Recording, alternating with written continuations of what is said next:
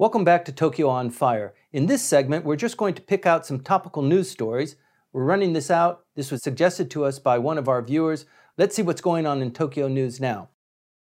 Monocle is a London based fashion magazine. It does a survey every year about the most livable cities in the world. This year, Tokyo came in first. Really an interesting dynamic.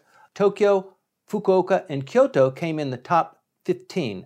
Tokyo was selected, it was said, because of its defining paradox of heart stopping size and a concurrent feeling of peace and quiet. If you live in Tokyo, or if you've been to Japan, that's one of the things that strikes everybody that's here. It is quiet, it's clean, it's very safe. You can go out and eat food any place throughout Japan.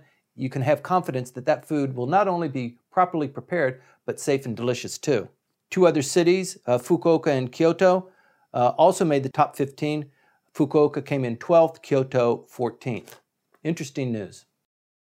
In other Tokyo news, dementia has been identified as a reason to restrict your driving privileges, and it takes a law to do that here in Japan. The Diet has passed a revision to the road traffic safety law where they're doing tests now on people 75 years and older who are driving their license. Now, the law stipulates that you must take a test every two or three years to certify your ability to drive on Japanese roads. There have been increasing number of accidents, fatal accidents. These are growing in number, and as the Japanese population continues to age, this is foreshadowing other things that are coming up. But now, at least on the books, 75 years and older, you must be tested every three years to see if you are demented.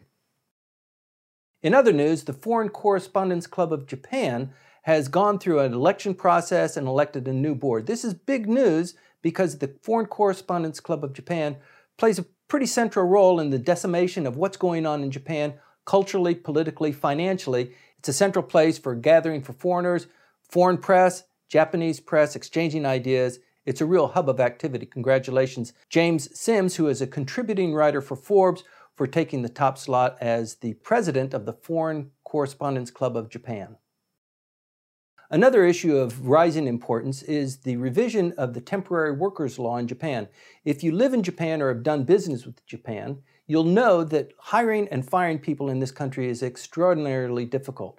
The law in Japan has recently been under review.